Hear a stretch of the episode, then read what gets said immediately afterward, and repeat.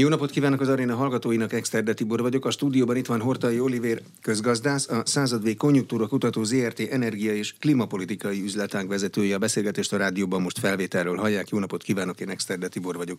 Látják, hogy honnan lesz Európának energiája? Középtávon? Mondjuk öt éven belül? Jó napot kívánok, szeretettel köszöntöm a kedves hallgatókat. Szerintem a jelenlegi kilátások szerint komoly mennyiségi kockázat nincs. Európában most úgy tűnik, hogy lesz elegendő energia. A kérdés sokkal inkább az ár. Talán érdemes külön tárgyalni az egyes energiahordozók piacait. Az elmúlt hetekben, amivel kapcsolatban a legfrissebb kockázatok felmerültek, az egyrészt az amerikai cseppfolyósított földgáz szállítmányok. Tudnélik, az elmúlt két évben az orosz-ukrán háború kirobbanását követően a kibontakozó kereskedelmi konfliktus miatt az Európai Unió a, a korábbi legfontosabb beszállítójától érkező gázbeszerzések jelentős részét elveszítette. Korábban kb. 40%-ban kitett volt az orosz vezetékes beszerzéseknek, ez jelentős mértékben lecsökkent, és ezt hogyha, hogyha nagy képet nézzük, két módon két módon volt képes átvészelni. Egyrészt nagyon jelentősen lecsökkent Európában a gázigény, másrészt nagyon jelentősen megnőtt az Amerikából érkező cseppfolyósított földgáz mennyisége. Most a, az különböző európai szereplők, az Egyesült Államok különböző gázvállalataival tipikusan hosszú távú szerződést kötöttek, és mivel Amerikában is a gáz kitermelési és export kapacitások korlátosak, ezek a hosszú távú szerződések, ezek egy fel felfutó mennyiségről szólnak. Ahhoz, hogy ezt az amerikaiak teljesíteni tudják, ahhoz folyamatosan bővíteniük kell a kapacitásaikat. Csak hogy ez Joe Bidenre egyre inkább kezd ráégni, hiszen nagyszabású klímavédelmi ígéreteket is tett az előző választáskor. Jönnek a következő elnökválasztások, és most már a demokraták oldaláról is támadják Joe Biden-t azzal, hogy növeli a cseppfolyósított földgázkapacitásokat, ami egy környezetszennyező technológia, és most Joe Biden, illetve az amerikai adminisztráció leállította az új engedélyek kiadását, úgyhogy ez, ez egy aktualitás. Kérdés, hogy a növekvő mennyiséget hogyan lesz képes Amerika leszállítani az Európai Unió számára. Talán ez az, ami a gázpiacon a, a legfrissebb fejlemény. Visszalépnék, bocsánat, egy lépéssel még. Ha azt mondja, hogy nem lesz mennyiségi probléma, akkor ez azt is feltételezi, hogy nagyjából tudjuk, hogy mennyit fogunk fogyasztani majd, mert azt láttuk, hogy a válságok idején lecsavarta mindenki a fogyasztást. Egészen brutális fogyasztás csökkentést csinált a lakosság is, meg a gáz hiányban megálló ipar is, igaz, az meg kényszerűségből, mert nem volt mivel fűteni. Hát valójában azt látjuk, hogy a piac nagyon rugalmasan reagált és most a rugalmasat azt itt nem feltétlenül pozitív értelemben muszájból használnám, csinálta. muszájból az árváltozásra. 2022-ben nyáron volt olyan, volt olyan, voltak olyan napok, amikor 300 euró fölé emelkedett meg a vantóránként az a gáz ár, ami a korábbi években 20 euró körül mozgott. Ez egy óriási áremelkedést jelentett, ami számos vállalatot a termelése korlátozására kényszerített említett egyesek csődbe is mentek, illetve Európa szerte azt tapasztalhattuk, hogy a lakossági szereplők is nem is feltétlenül a tarifa változás miatt, de, de összehúzták az, az övüket, és, és igyekeztek spórolni az energiával, kb. 20%-kal visszaesett az igény.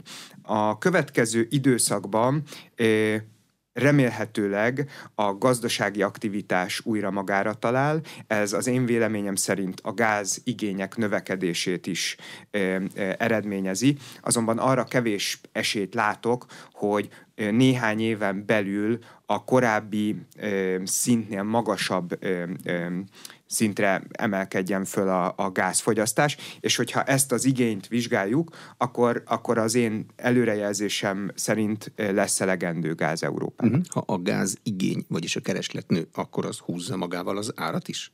Így van. Ez egy klasszikusan úgy működik, mint bármelyik másik piac, hogyha a kereslet növekszik, az igény növekszik, akkor a, az árnő, hogyha a kínálat szűkül, akkor az árnő, ellenkező esetekben pedig, pedig csökkennek az árak. Gázban milyen árakat érdemes egyáltalán összehasonlítani? A cseppfolyós gáz ára az összehasonlítható a vezetéken érkező gáz árával? Ott még egy hajó is van, amibe be kell tenni, meg még ki is kell venni belőle.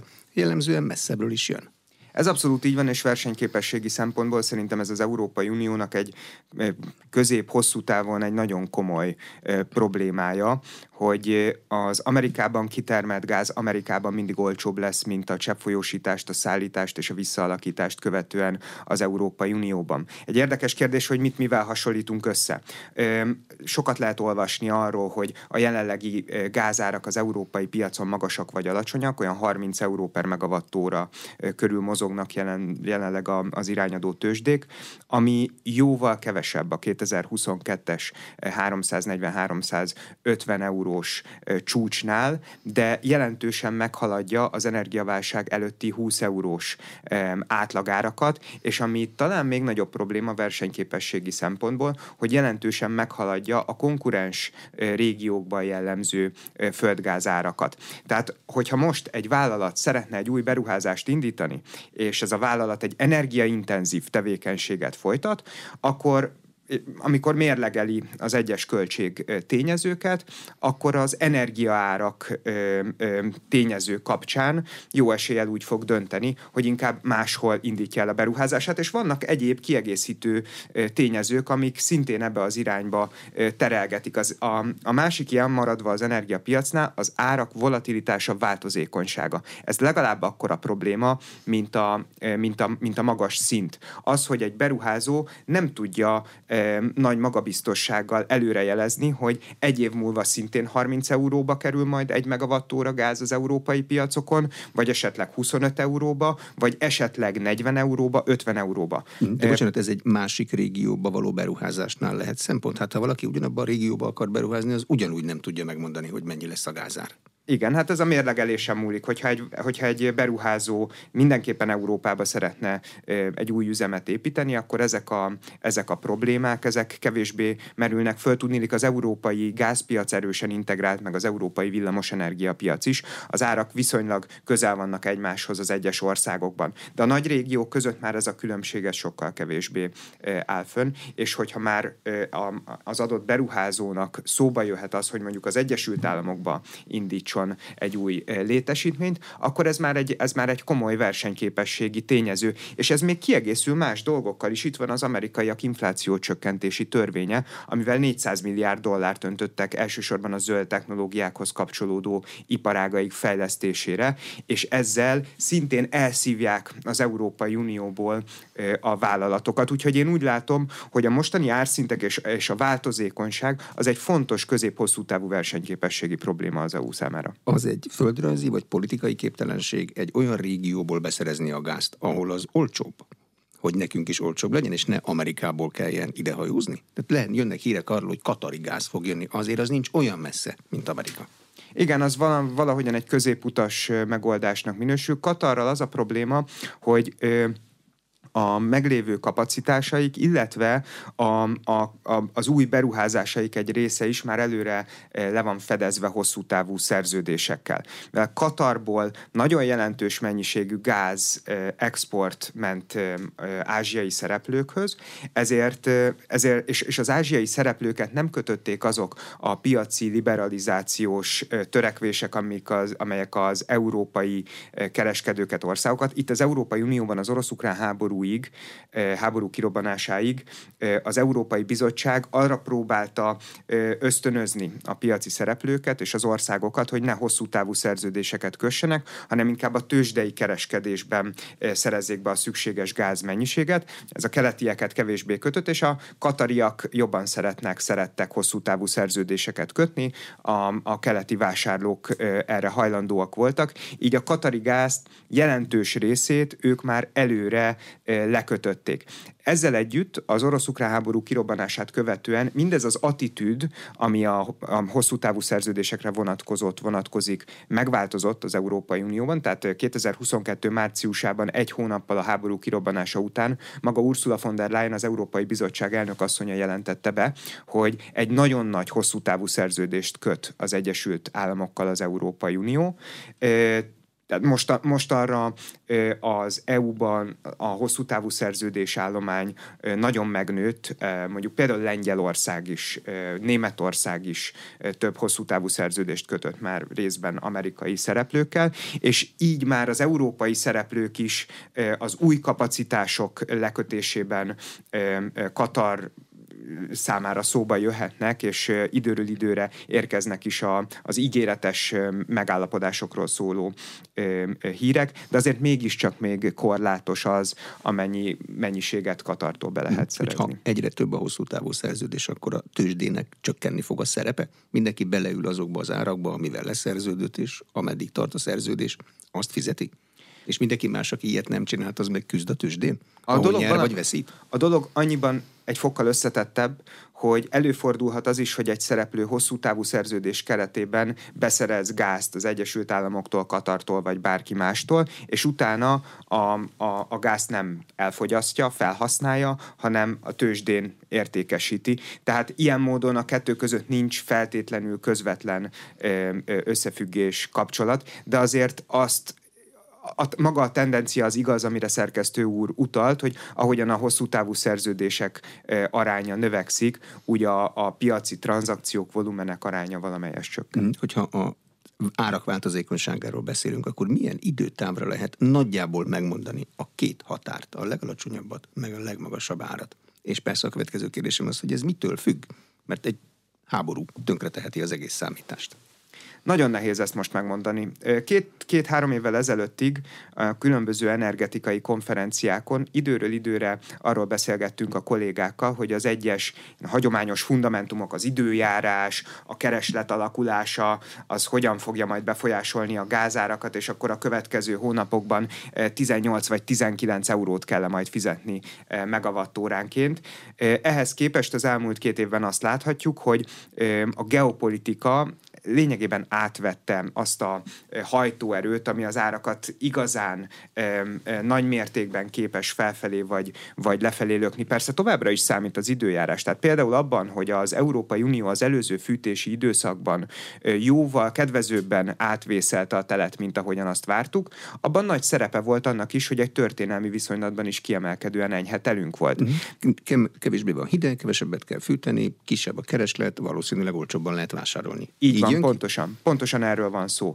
Csak hogy emellett a geopolitikai eseményeknek sokkal nagyobb hatása van. A 2022-es évben ezt megtapasztalhattuk, hogy egy-egy szankciókkal kapcsolatos hír vagy, vagy, vagy törekvés belengetése, bejelentése is rendkívüli ármozgásokat idézett elő a tőzsdén. Mi a kollégáimmal csináltunk úgynevezett eseményvizsgálatokat, ez egy empirikus módszer, amivel azt lehet mérni, hogy, hogy egy-egy eseménynek milyen hatása van, vagy, vagy esemény típusnak az árakra, és kimutatható szignifikáns statisztikailag megalapozott kapcsolat a különböző szankciókkal kapcsolatos bejelentések és az ármozgások között. A, ez a fajta bizonytalanság egyébként, még, annyi, még annyival kiegészíteném, hogy a hagyományos fundamentumok hatásait is, is felerősítheti, felerősítette. Az, hogy az Európai Unió ellátása jóval feszesebbé vált, mint korábban volt, és hogy jobban kitett a cseppfolyósított földgáznak, ami egy sokkal globálisabb termék, mint a, mint a vezetékes gáz, vagy a vezetékes gáznál. Ezzel az olyan események jelentősége is felértékelődött, amire, amelyekre korábban nem igazán figyeltünk oda. Tehát például tavaly nyáron, augusztusban egy kétszeres áremelkedést idézett elő az, hogy Ausztráliában egy cseppfolyósított földgáz létesítményben belengedték a sztrájknak a lehetőségét. Nem kezdtek el sztrájkolni a, a dolgozók még, ráadásul az Európai Unió Ausztráliából nem vásárol különösebben e, gázt, mert nagyon messze van, de az a félelem a piacon, hogy majd Ausztráliából kevesebb mennyiségű gáz mehet Ázsiába, Kínába, és emiatt az ázsiai kereslet részben az európai piacot is befolyásolhatja, mert elszívja majd a gázt előre, ez egy olyan reakciót váltott ki a piaci szereplőkből, hogy az árak kétszeresére emelkedtek. Három évvel ezelőtt, ha Ausztráliában belengedtek egy sztrájkot egy cseppfolyósított földgáz létesítménybe, arról jó eséllyel az európai elemzők nem is értesültek, vagy csak azok, akik nagyon-nagyon eh, alaposan mindent megnéznek, De ez miért van? Érzékenyebbek lettünk a kilengésekre? Hát három évvel ezelőtt sem lehetett több tartalékkapacitás a gázpiacon, mint amennyi most van. Tehát fel van borzolva az idegrendszerünk arra, hogy minden mindennel összefügg, és bárhol bármi történik, az előbb-utóbb ideér? Hát annyiban átalakult a, az energiamixünk, most továbbra is a gázpiacnál maradva, vagy a beszerzési mixünk, hogy korábban az volt az alapelv, hogy az Európai Unióba vezetékes úton érkezett a, a gáz jelentős része, ez volt mondjuk fogalmazhatunk úgy, hogy az alapellátás, és a cseppfolyósított földgázbeszerzések, terminálok egyfajta rugalmasságot biztosítottak a rendszerben. Tehát, hogyha hirtelen jött egy nagy hideg, ami miatt megnőtt a kereslet, vagy hirtelen jött egy, egy enyhe e, időszak, bár ez kevésbé okozott problémát, akkor a cseppfolyósított földgázbeszerzésekhez lehetett nyúlni. Most arra viszont az Európai Unió alapvető ellátásához is jelentős mennyiségű cseppfolyósított földgázra van szükség, viszont ez egy sokkal rugalmasabb termék, tudnélik a vezeték az nem csak a vásárló, de az eladót is köti, az eladó is csak a vezetéken keresztül a vevőnek tud értékesíteni. Viszont ez a cseppfolyósított földgáz esetében nem így van. Az elmúlt években több ízben előfordultak olyanok, hogy, hogy a hajó elindult valahonnan valahova, és útközben kiderült, hogy a célállomásnál máshol többet hajlandóak fizetni a gázért, és ezért időközben irányt váltott. Ahogyan arról is sok hír érkezett, hogy egy cseppfolyósított földgáz szállító tankerhajó elérkezett a célállomáshoz, de alacsonyak volt az ár, voltak az árak, úgyhogy úgy döntött, hogy lehorgonyoz, és vár néhány napot, hátra, hát ha megemelkednek az árak. Tehát egy sokkal bizonyos értelemben egy bizonytalanabb termékről van szó, a, ami nagyobb lehetőséget kínál a, a spekulációnak is. Mhm. A cseppfolyósított gáznál mi az olyan típusú korlát, mint a csőnél az, hogy az helyben van, hogy lesz-e hely, ahol kitárolják, meg vissza gázosítják? De három dolgot szokás felhozni ezzel kapcsolatban. Egyrészt a, a tankerhajó kapacitást, meg vagy mennyi tankerhajó áll rendelkezésre, és ez befolyásolja, hogy mekkora mennyiségű cseppfolyósított földgázt lehet egyáltalán globálisan szállítani. A második a kikötői vagy terminál kapacitás, hogy képes-e egy adott ország fogadni megfelelő mennyiségű cseppfolyósított földgázt, és a harmadik, amit szerintem még ide érdemes hozni, bár, bár kevesebb szó esik róla, az az, hogy az Európai Unión belül is van egy szállítási infrastruktúra, ami alapvetően e, úgy épült föl, ezek ezek robosztus folyamatok felépíteni egy ilyen infrastruktúrát sok évig eh, tart, és, és nagyon nagy költség. Úgy épült föl, hogy mondjuk például a mi régiónkban nagy mennyiségű eh, gáz érkezik eh, keleti irányból, és, és az szivárok be a, a, a közösségbe. A cseppfolyósított földgázterminálok nagy részben a, a, a délnyugat-európai országokban ö, ö, voltak, Spanyolországban például, ö, Portugáliában, és, és onnan érkezik egy másik adag. De ez, eh, ahogyan nagyon nagy mértékben átalakultak ezek az értékláncok, ezek a szállítási eh, útvonalak is eh, szűk keresztmetszetet jelenthettek. Az, hogy melyik eh, terület a háromból volt szűk keresztmetszet, az elmúlt három évben folyamatosan változott. Például Németország esetében, miután az északi áramlattal kapcsolatos problémák először elkezdtek felmerülni, ugye Oroszország lecsökkentette a, a szállítást egy a szankciókra való hivatkozás miatt, a, hogy valamilyen eszközt nem tudott a karbantartásnál használni. Ott 2022 nyarán volt erről egy nagy vita, aztán ugye ősszel fel is robbant a két vezetékpárból három vezeték. Hát azt inkább robbantották. Így van, fel is robbantották. Tehát a, amikor ez, ez történt, akkor amiatt aggódtak a legjobban a német elemzők, hogy nem lesz elég terminál kapacitás. De a németek nagyon ügyesen képesek voltak kezelni ezt a helyzetet, úszóterminálokat vásároltak, béreltek, és, és viszonylag rövid idő alatt jelentősen megnövelték a saját terminál kapacitásaikat. Ugyanakkor az, hogy, hogy a, a, a déleurópai országokból Franciaországon keresztül a gáz eljuttatható legyen keleti irányba, az még továbbra is egy, egy szűk keresztmetszet. Tehát a belső infrastruktúra, a belső szállítási kapacitás. A tankerhajók esetében is volt egy általános aggodalom, hogy, hogy abból lesz elegendő. Most visszatekintve már úgy tűnik, hogy, hogy volt. Ehhez egyébként nem csak az kellett, hogy az európai kereslet csökkenjen, hanem az is, hogy a kínai ne találjon magára. Ez volt a másik nagy félelem, sőt ez még a, még a mostani nyáron is kitartott, a betárol, úgynevezett betárolási időszakban. Gázévet azt két időszakra bontjuk. Az egyik a kitárolási időszak, amikor a gáztárolókból kinyerjük a gázt, a másik a betárolási időszak, amikor a gáztárolókba betöltjük a, a gázt. Az idei felkészül, vagy a tavalyi felkészülésnél, a betárolási időszaknál ez időről időre fölmerült, hogyha Kína magára talál, és Elszívja. hirtelen igen, beindul a gazdasági növekedés, akkor hasonló történik, mint az Ausztrál kockázat félelem probléma esetében elszívja Európa elől a cseppfolyósított földgázt, lefoglalja a, hajó a, a, a hajókat, és, és ez problémát okozhat. Mennyire képes a hálózati kapacitás Európában kielégíteni azt az igényt, hogyha egy ország leszerződik egy mennyiségre, akkor az biztosan odajusson. Vagy mondhatja az előtte lévő ország, hogy iszonyú hideg van, én kiveszek ebből többet, legfeljebb majd fizetek valami pluszt. Fölmerült a nehéz években, hogy az országoknak segíteniük kell egymást, Elvileg ezt nem teheti meg az előtte lévő ország, tehát a leszerződött mennyiségeknél általában az útvonalra is leszerződnek, tranzitszerződések vannak, és attól a jog keretein belül nem nagyon lehet eltérni. Ezzel együtt időről időre fölmerülnek olyan esetek, ami, amelyek aggasztóak. És most itt nem is feltétlenül az orosz-ukrán háborúra, és nem is feltétlenül a földgázpiacra kell gondolni. 2017-ben például volt egy eléggé durva esemény szakmai szempontból, bár az akkor még olyan nagy hullámokat nem vetett a közbeszédben. Egész Európában nagyon hideg volt januárban, és ez egybeesett a francia atomerőművek egy részének a nagy karbantartásával. A hideg miatt néhány széntüzelésű erőmű Európa szerte befagyott, az anyagellátásuk.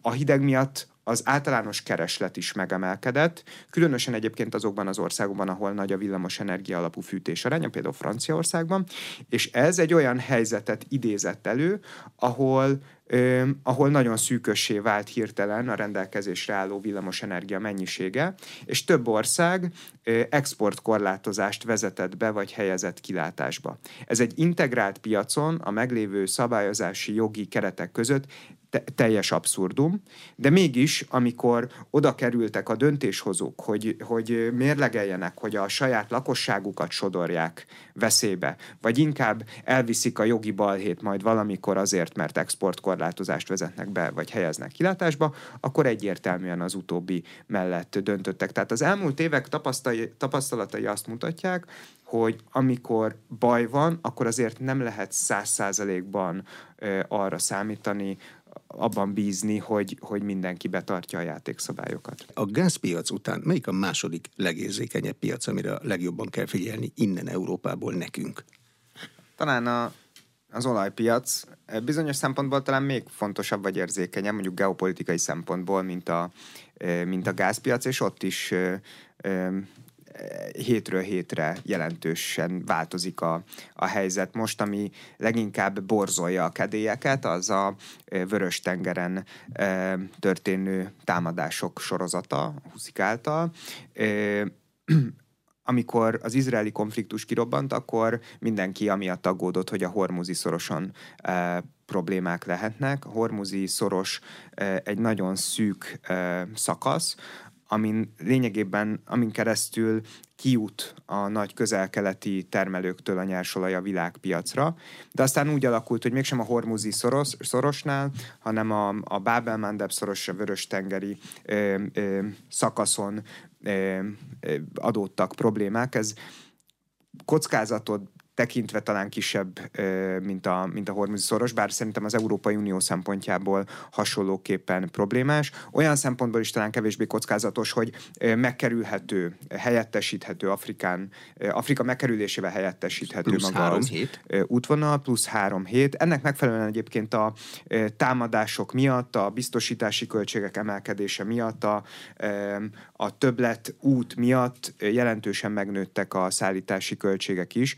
De a Bábel-Mandeb szoros is különösen egyébként nem, a, nem csak az energetika miatt, de az áruszállítás miatt egy nagyon frekventált szorosnak tekinthető. A világ áruszállításának kb. a 15%-a az ezen keresztül zajlik. Én éppen most néztem, hogy egy, egy átlagos méretű konténer eljuttatása Ázsiából Európába, az néhány hónappal ezelőtt olyan, olyan 2000 dollár volt, most ez már 5000 dollárra emelkedett. Ez egy jelentős áremelkedés, ami inflációs nyomást jelent itt Európában elsősorban, de globálisan is. De még alig ha tekinthető drámainak, tudnélik a Covid alatt volt olyan, hogy ugyanez a költség 14-15 ezer dollár volt. Tehát amikor, amikor a Vörös-tengeren elindultak a támadások, és több nagy szállítmányozó vállalat bejelentette, hogy felfüggeszti az ottani szállítást, akkor itt is megijedtek jobban a, az elemzők, de egyelőre még az látható, hogy azok a e, potenciális kockázatok, amelyek a közelkeleti konfliktusok eszkalációjával időről időre fölmerültek, még nem árazódtak be a piacon. Jelenleg mondjuk a Brent típusú nyersolaj hordonkénti ára 80 dollár környékén mozog, ami jóval alacsonyabb, mint, mint egy évvel ezelőtt volt. Igaz, magasabb, mint mondjuk a, az elmúlt sok éves átlagár, tehát nem olcsó a nyersolaj, de még olyan drámai drágulás, mint ami például ősszel a nagy elemzőházak vártak szélsőségesen negatív forgatókönyv esetében 140-150 dollár, ez, ez nem valósult meg. Az olajpiacon is szerintem általánosságban kijelenthető az, amit a gázpiacon is megállapítottunk, hogy hogy az árakat, az árak nagy kilengéseit, nagy mozgásait elsősorban a geopolitika mozgatja, és ez már a közel-keleti konfliktus előtt is így volt. Az orosz-ukrán háború kirobbanását követően az Egyesült Államok, amikor elkezdte szervezni, hogy a nyugati szövetségi rendszer szankcionálja Oroszországot a lehető legtöbb területen, az amerikaiak 2022 márciusában már energiaembargót vetettek ki Oroszországra, kivéve az atomenergiához szükséges, vagy az atomerőművekhez szükséges fűtőelemeket, uránszállítmányokat, utána pedig elkezdték szervezni, hogy ez az Európai Unió és más országok is csatlakozzanak. Én nekem az a benyomásom, hogy az Egyesült Államok is elszámolta magát, mert alig, hanem arra számított, hogy egyfelől a nagy vásárlók Kína, India beállnak mögéjük, és szintén szankcionálni kezdik Oroszországot, másfelől az olaj nagyhatalmak, az OPEC kartel hajlandó lesz majd a kitermelés növelésével ellensúlyozni a kieső orosz mennyiséget. Csak hogy egyik sem valósult meg. De az OPEC-nél miért nem valósult meg? Az OPEC egyszer már kisegítette az Egyesült Államokat egy ehhez hasonló helyzetben. Ezt Kínáról, meg Indiáról azért nehezebb volt már eleve elképzelni. Én úgy látom, hogy, a, hogy az OPEC ö, részben arra reagált, hogy Kína és India nem csatlakozott a szankciókhoz ennek megfelelően a kilátások jelentősen megváltoztak. Hát a, amikor úgy, úgy történt a dolog, hogy 2022 tavasz végétől az Egyesült Államok már nagyon intenzíven elkezdett tárgyalni Kínával, Indiával és az egyéb országokkal a szankciókról, és ezzel párhuzamosan az OPEC-kel is, hogy növeljék a kitermelést.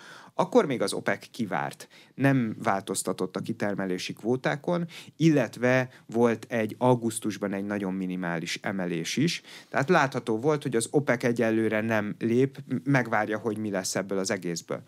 Az Európai Unióban május végén, június elején fogadták el, a, ha jól emlékszem, a hatodik szankciós csomagot, amelynek része volt a, az olajembargó is, de annak a hatályba lépését az év végére időzítették. Érdemes hozzátenni, hogy az amerikai félidei választásokat követő hetekre. Tehát az OPEC kivárt, majd amikor Kína, India jelezte demonstratív, hogy nem fog csatlakozni a szankciókhoz, sőt a valóságban elkezdte növelni a beszerzéseit, bejelentették, például Kína bejelentette, hogy új infrastruktúrális beruházásokba kezd, amelyek lehetővé teszik az orosz, a nagyobb mennyiségű orosz gázbeszerzést, és így tovább. Akkor az OPEC is lépett, és, és ősztől elkezdte fokozatosan csökkenteni a kitermelését. Több ilyen döntést Oroszországgal szoros együttműködésben hozott meg és Még jelentett be. Ez az, igen, ezt OPEC Plusnak szoktuk hívni Oroszországgal kiegészítve. Illetve hát most már azt látjuk, hogy Szaúd-Arábia csatlakozott a BRICS csoporthoz is, tehát egy fajta távolodás figyelhető. Az OPEC vezetőjének hagyományosan Szaúd-Arábiát szokás tekinteni, annak, vagy amögött, hogy Szaúd-Arábia ilyen döntéseket hozott, több magyarázat is van.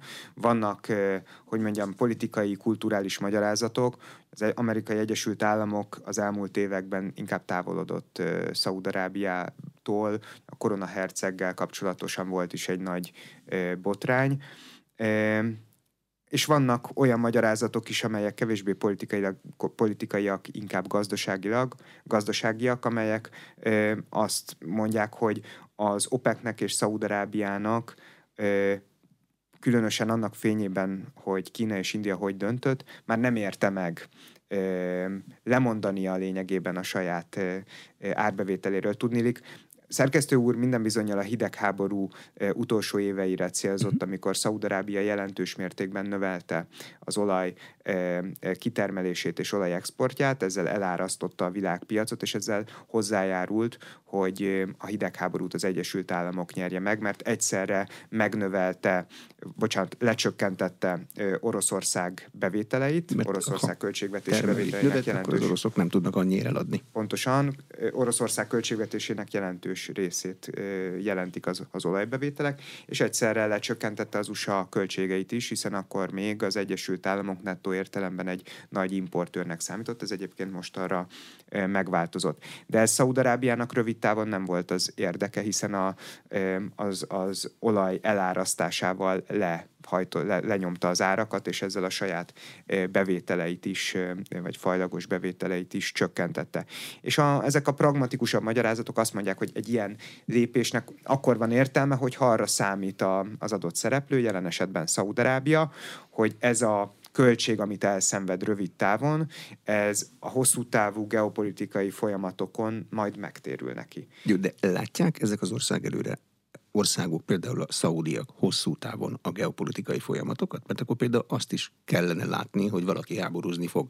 De azt senki nem tudta, hogy 2022. februárjában Oroszország háborúzni fog, ami teljesen fölborít mindent. Igen, de a háborút megelőzően Szaúd-Arábia nem is ment ilyen erősen ellene az Egyesült Államoknak, tehát a, a szaudiak mozgása az fél évvel az orosz-ukrán háború kirobbanását követően kezdett el teljesen ellentétes irányt felvenni az Egyesült Államok kéréseivel. De ilyenkor Egyébként... ilyen fotelstratégaként kérdezhetem azt, hogy hát látott ebben a háborúban valami lehetőséget a maga számára? Jól lehet maga semmilyen formában nem részese ennek a konfliktusnak, mert nem ott van?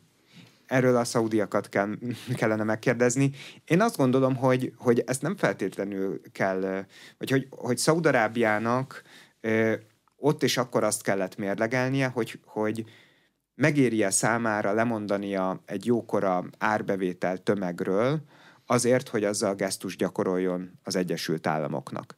És azt a döntést hozta, hogy nem éri meg. Azóta én úgy látom, hogy Szaúd-Arábia inkább elfelé mozog az Egyesült Államoktól, diplomáciai, gazdasági értelemben a BRICS-hez való csatlakozása is ennek egy eléggé világos megnyilvánulása. Biztos, biztos vagyok benne, hogy a szaudiaknak van valamilyen hosszú távú víziója is, valamilyen hosszú távú stratégiája, amit időről időre korrigálnak a nagy geopolitikai események fényében, vagy változtatnak, de egyelőre úgy tűnik, hogy a szaudiak nem fognak az Egyesült Államok mögé olyan, olyan mértékben beállni, mint, a, mint ahogyan azt tették a hidegháború lezárását megelőzően. De csökkent az Egyesült Államoknak tett gesztusoknak az értéke? Hát azért az Egyesült Államoknak még mindig ott van néhány millió bruttó regisztertonna tömény diplomáciájuk a, a partoknál, ott vannak a hadihajóik.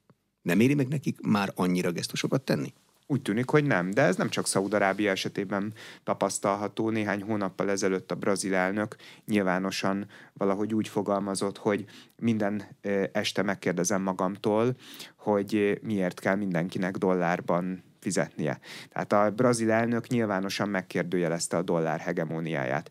Erre 10-15 évvel ezelőtt alig ha kerülhetett volna a sor. Tehát én úgy látom, gondolkodik hogy... Szilva elnök? Yuanban gondolkodik, vagy eh, miben?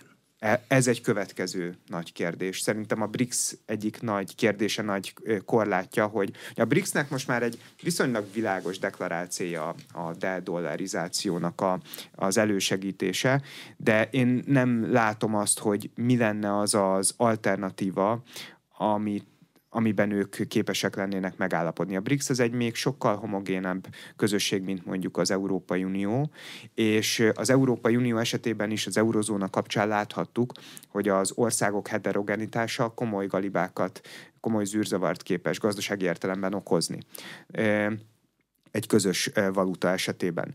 Fölmerül az időről időre, hogy valamelyik nagy BRICS ország valutáját kéne elkezdeni intenzívebben építgetni. Mondjuk a rubelt? Ők a legnagyobbak a világon, hát, a legnagyobb Én úgy ország. látom, hogy inkább a yuan az, ami, hmm. ami úgy időnként felmerül, de hát ezt egyelőre nem fogadja el minden szereplő. Még olyan egzotikus gondolatokról is lehetett olvasni, hogy érdemes lenne valamilyen módon visszatérni az, az aranysztenderdhez. Én úgy látom, hogy egyelőre még nem elég erős a, a kohézió meg a nyugat ellenesség a BRICS-ben ahhoz, hogy, hogy ezt, ezt meglépjék, de egyébként a dedollarizáció, tehát a, a dollár szerepének a csökkenése, az enyhe mértékben ugyan, de tíz éve zajlik. Tehát például a jegybankok devizatartalékában, ha jól emlékszem, olyan 64-65 százalékról, most arra 56-57 százalékra csökkent, lehet, hogy nem pontos számot mondok, de körülbelül 10 százalék ponttal ö, csökkent a, a, a dollár ö, szerepe. Ezzel párhuzamosan a yuan az, az, az láthatóan emelkedik. Nem, szerintem korai temetni a dollárt, de a tendencia az kedvezőtlenül. Hát ezzel az egésszel csak azt akartam um, demonstrálni, vagy példaként felhozni, hogy az amerikai hegemónia, akár a dollár területén, akár a diplomácia területén um, az, az repedezik. És ezt nem csak én állítom, hanem, hanem nagyon sok geopolitikai elemző is foglalkozik ezzel, és foglalkozott ezzel már az előző években is, és azokban a történelmi időszakokban, amikor a hegemon szereplőnek a pozíciója elkezd romlani, és jönnek aspiránsok, akik próbálják az oroszlán körmeiket, a konfliktusok gyakorisága és mélysége tipikusan megnövekszik az én meglátásom szerint egy ilyen időszakot élünk most, és ezekben az időszakokban a káosz is nagyobb, és azok a szereplők, mint amilyen Szaudarábia, ami alig ha tekinthető aspiránsnak, mert nem elég nagy ahhoz, hogy valaha is hegemon szereplővé lépjen elő, de, de úgy érezheti, hogy egyrészt stratégiai fontosságú ország, másrészt sokkal jobb pozíciót is ki tudna alakítani a következő időszakban, hogyha ügyesen játsza ki a kártyáit a, a nagy kártyapartiban, azok, azok jelentősen változtathatnak a korábbi mozgásukon. Az árampiac Európában az miben, mihez van kötve? A gázhoz, gázhoz? leginkább. Az, a, igen, az európai villamosenergia piac úgy működik, hogy az a mindenkori árakat a kereslet kielégítéséhez még éppen szükséges, legdrágább technológia határozza meg. Egyébként ez, ez hasonlóan működik, mint bármelyik másik piac, van egy kereslet meg egy kínálati görbe, csak itt a kínálati görbe az az egyes technológiánként egyfajta lépcsőzetes görbeként képzelhető el, aminek az elején ott vannak a megújulók, meg az atomerőművek, amelyeknek a, a úgy mondjuk, hogy rövid távú határköltsége, a működési költsége nagyon-nagyon alacsony, ahhoz, hogy, hogy villamos energiát termeljen egy szélturbina vagy egy atomerőmű, nagyon pici költségre van szükség, ha már megépült, és a görbe későbbi szintjén, szintjén jönnek a szén, majd a gáztüzelésű erőművek. Ezek a gázerőművek, ezek felelősek tipikusan a rendszer rugalmasságának a biztosításáért. Kiegyenlítő művek, a kiegyenlítő... nem süt a nap, be kell röffenteni a gázturbinát,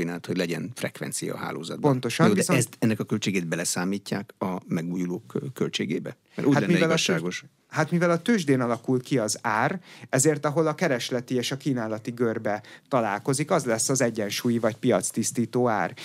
És ennek megfelelően a megújuló termelők, a nukleáris erőművek üzemeltetői is azon az áron képesek értékesíteni, azon az egységes piaci áron a villamos energiájukat, ami kialakul. Ez olyan szempontból valóban talán igazságtalannak tekinthető, hogy hát a működési költségük jóval alacsonyabb, de olyan szempontból nem tekinthető igazságtalan annak, hogy ezekben az erőművekben viszont már mondjuk a tulajdonos sokkal több pénzt fektetett a, a beruházáskor. Hát egyszerűen máshogy néz ki egy atomerőműnek, egy megújulónak, egy gázerőműnek az életciklusa során felmerülő eh, pénzáramoknak az összessége. A megújulók meg az atomerőművek esetében van a nulladik időpontban, a beruházás időpontjában a, a kezdetben egy nagyon nagy költség, utána nagyon pici költségek ahhoz, hogy üzemeltessük az erőművet, az egységet, és utána a végén egy nagyobb rekultivációs költségek. A gázerőműveknél, hagyományos technológiáknál, szénerőműveknél ezzel szemben fajlagosan a kezdeti költség, meg a végső költség kisebb, és a köztes költségek nagyobbak, hiszen tüzelőanyagra van szükség, széndiokszid kvótát kell vásárolni ahhoz, hogy, hogy semlegesítsük, vagy, vagy tehát ez, a, ez a szabályozás a, a kibocsátott széndiokszid után, e, és így tovább, summa summarum. A nap végén a tőzsdén az árat a nagyon gyakran a gáztüzelésű erőművek e, költsége, önköltsége, rövidtávú határköltsége alakítja, és amikor a gáz árak megemelkednek, akkor az tipikusan a villamos árakat is húzza magával.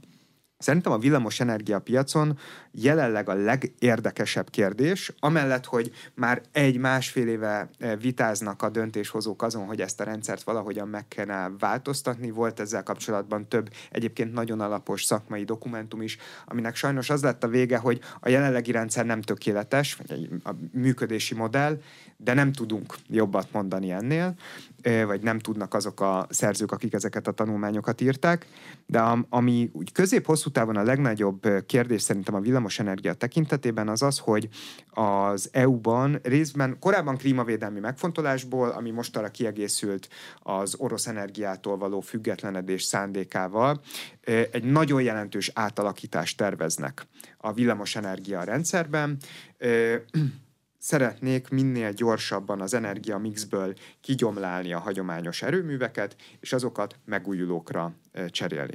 A, ami egy, egy viszonylag friss ellentmondás a köztudatban, noha egyébként az elmúlt években már sok szakmai vita volt róla, hogy viszont ez azt eredményezné, hogy az Európai Unió egy új típusú függést alakítana ki Kínával.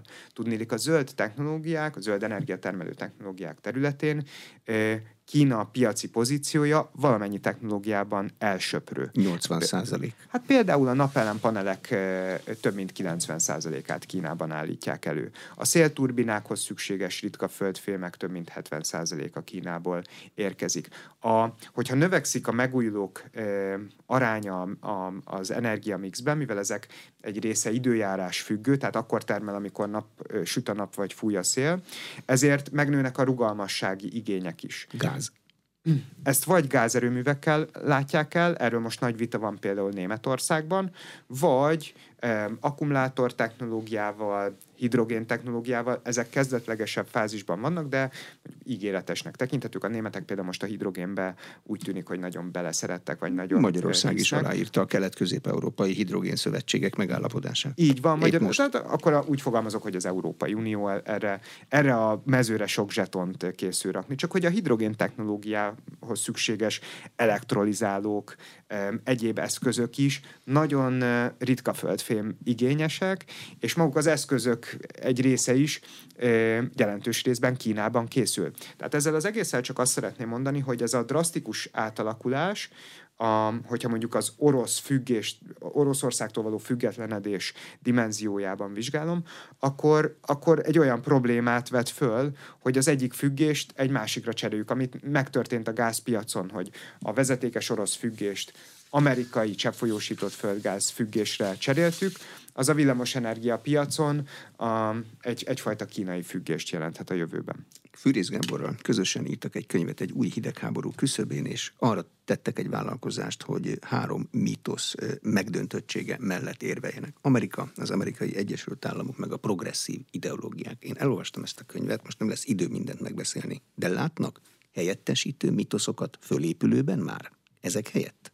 Ha megengedi szerkesztő úr, köszönöm, hogy felvetette a könyvet, egy másik szerzővel vezetném ezt be. Van egy harvardi közgazdász, Danny Rodrik, aki írt egy cikket néhány hónappal ezelőtt, ami arról szól, hogy a gazdaságpolitika nagy története jelenleg átalakulóban van. Az orosz-ukrán háborúig a gazdaság nagy története a, a neoliberális szemlélet volt, a, ami a, a, a termékek és a szolgáltatások szabad áramlására, a szabad versenyre e, épít, viszont ez az orosz-ukrán háborút követő szankciós rezsim indulásával e, ellentmondásossá vált. Sőt, már a Covid-nál összeomlott a szabad áramlás. Ő azt mondja, és én is egyetértek ebben a Dani Rodrika, hogy a Covid-nál még nem. Tehát, hogy, hogyha, hogyha ezt, a, ezt a hanyatlást föl kell rajzolni, akkor szerintem ennek a kezdőpontja a 2008-as válság volt. Ott kapott egy nagy pofont ez a nagy gazdasági történet, történet, és utána valóban az eurozóna válságával, és aztán talán még inkább a Covid-dal kapott újabb és újabb pofonokat, de ezek után még úgy tűnt, hogy, hogy azért összeomlani nem omlott össze maga a történet. Viszont most olyan mértékű blokkosodás indult el a világban, állítja Rodrik, és én ebben egyetértek vele, ami már azt mutatja, hogy ez a, ez a szabad versenyre, hiperglobalizációra építő modell, ez összeomlani látszik. Az is egy érdekes kérdés, hogy mi ennek az oka, beszéltünk erről is, de hogy csak azt akarom mondani, hogy Rodrik szerint még nem világos, hogy mi lesz az új alternatív történet. Én is így gondolom, hogy az új alternatív történet még nem látható. Rodrik azt mondja, hogy két lehetőség van. Az egyik, hogy Rodrik szerint az államok, a nemzetállamok jelentősége mindenképpen fel fog értékelődni. Az igazán nagy kérdés, hogy a nemzetállamok a közös együttműködés, kölcsönösen előnyös együttműködésekre épülő modellt dolgoznak-e ki, vagy elindul egy a hidegháborúhoz hasonló geopolitikai érdekekkel terhelt vagy érdekkonfliktusokkal terhelt viszonyrendszer, ahol a kapcsolatokra úgy gondolnak, mint amelyek fej, potenciális fegyvert jelenthetnek egymással szemben, és nem úgy, mint amelyek kölcsönösen előnyös, mindkét fél számára jó, értékteremtő eredményre vezethetnek. Szerintem ez egy kulcskérdés, hogy melyik irányba teszi le a voksát a világ, illetve a világ nagyhatalmai, a világ országai, a, abban is egyetértek Rodrikkal, hogy hogyha mondjuk a gazdaságpolitika területét nézzük, akkor a nemzetállamok jelentősége az rövid távon mindenképpen fel fog értékelődni, mert a történelem folyamán minden ilyen időszakban, amikor megjelentek a, ezek a típusú veszélyek, akkor, a, akkor az emberek visszaregresszáltak a biztonságosabb nemzetállami keretek közé. És, és ez, ez a fajta útkeresés, vagy, vagy válaszúthoz érkezés, ez talán nem csak a gazdaságpolitika területén tapasztalható, hanem tágabb értelemben a, a közgondolkodás eseté, esetében is. Én úgy látom, hogy azok a, azok a dogmák, amelyekre az elmúlt évtizedekben a gondolkodásunkat alapoztuk, azok közül sok nagyon nagy pofont kapott az orosz-ukrán háborúval. Én például eh, egészen a háború kirobbanásáig nem gondoltam volna, hogy Európában egy ilyen régi vágású eh, eh, háborúra sort Tankcsaták, kerülhet. leszakadt karok. Pontosan, pontosan. Talán ez volt az egyik legnagyobb meglepetése. Számomra az is ilyen meglepő, számomra az is meglepetést jelentett, hogy, hogy, az, hogy mondjuk az OPEC ilyen keményen beleáll majd, beleáll az Egyesült Államokba, hogy egy ilyen mértékű blokkosodás indulhat el, hogy a szereplők gyakran úgy érezhetjük, mint hogyha semmit nem tanultak volna a 20. század tanulságaiból. Úgyhogy azt remélem, hogy hogy nem ebbe az irányba megyünk tovább, de az, hogy ténylegesen milyen irányba, szerintem még nem dönthető el egyértelműen. Köszönöm szépen. Az elmúlt egy órában Hortai Olivér közgazdász, a századék konjunktúra kutató ZRT energia és klímapolitikai üzletág vezetője volt az aréna vendége. A műsor elkészítésében Módos Márton főszerkesztő vett részt. A beszélgetést a rádióban most felvételről hallották. Köszönöm a figyelmet, Exterde Tibor vagyok.